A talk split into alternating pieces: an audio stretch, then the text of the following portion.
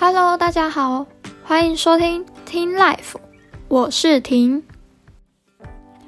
想必大家都有不知道自己该读什么科系，或是志愿被干涉的问题吧？那今天就要来和大家分享我的升学过程。我先来说说为什么我要选择现在这个科系。在高中有一门课是专题实务，记得当时要选择合作的店家，我们就面临了难题。先前是因为无法和老板联络。然后我们又想换店家等等之类的问题，记得当时的挫折感真的蛮重的。不过好在那时候的组员都会互相协助、互相 cover。还记得当时的指导老师，他非常的有耐心，一直帮我们反复的修改资料。甚至在我们遇到困难的时候，会给我们一个大的方向，让我们自己去发挥。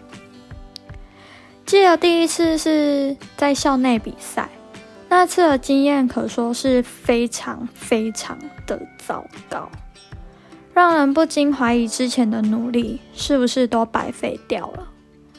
自从经历那次的失败后，开始。放学都会留下来练习到八九点才回家，甚至假日下课时间都要练习，让自己的台风可以更加的稳定。在短短一个月呢，我们就参加了两场的校外比赛，在这些比赛的过程中，真的非常的辛苦，但很充实。可能是在这比赛之中感受到了团结力量大的重要，最后得奖的喜悦，以及自己喜欢专题的初心，进而之后成为我走上行销的动力。再来和大家分享，当时有很多人建议我们先选系，再选校，而当时我已经决定好要走行销。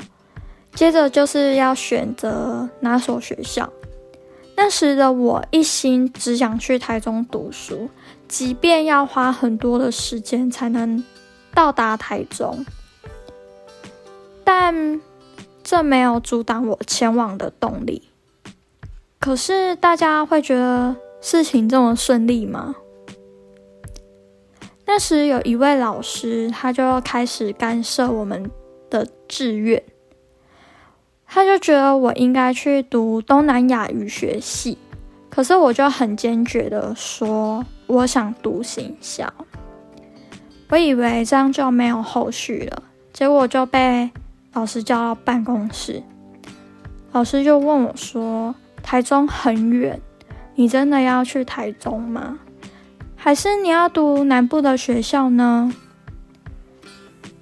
但我很坚决的跟老师说。我想去台中，我就是想念台中的学校。而后来因缘际会下，我就选择了侨光。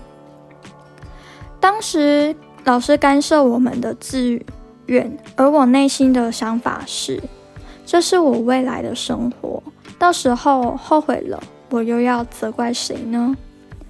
如果是自己选择，未来后悔了，我还能提醒着自己。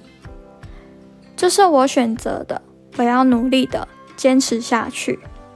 正在收听的你们，如果有志愿被师长干涉的问题，希望你可以好好跟师长沟通，找出属于自己的科系及未来。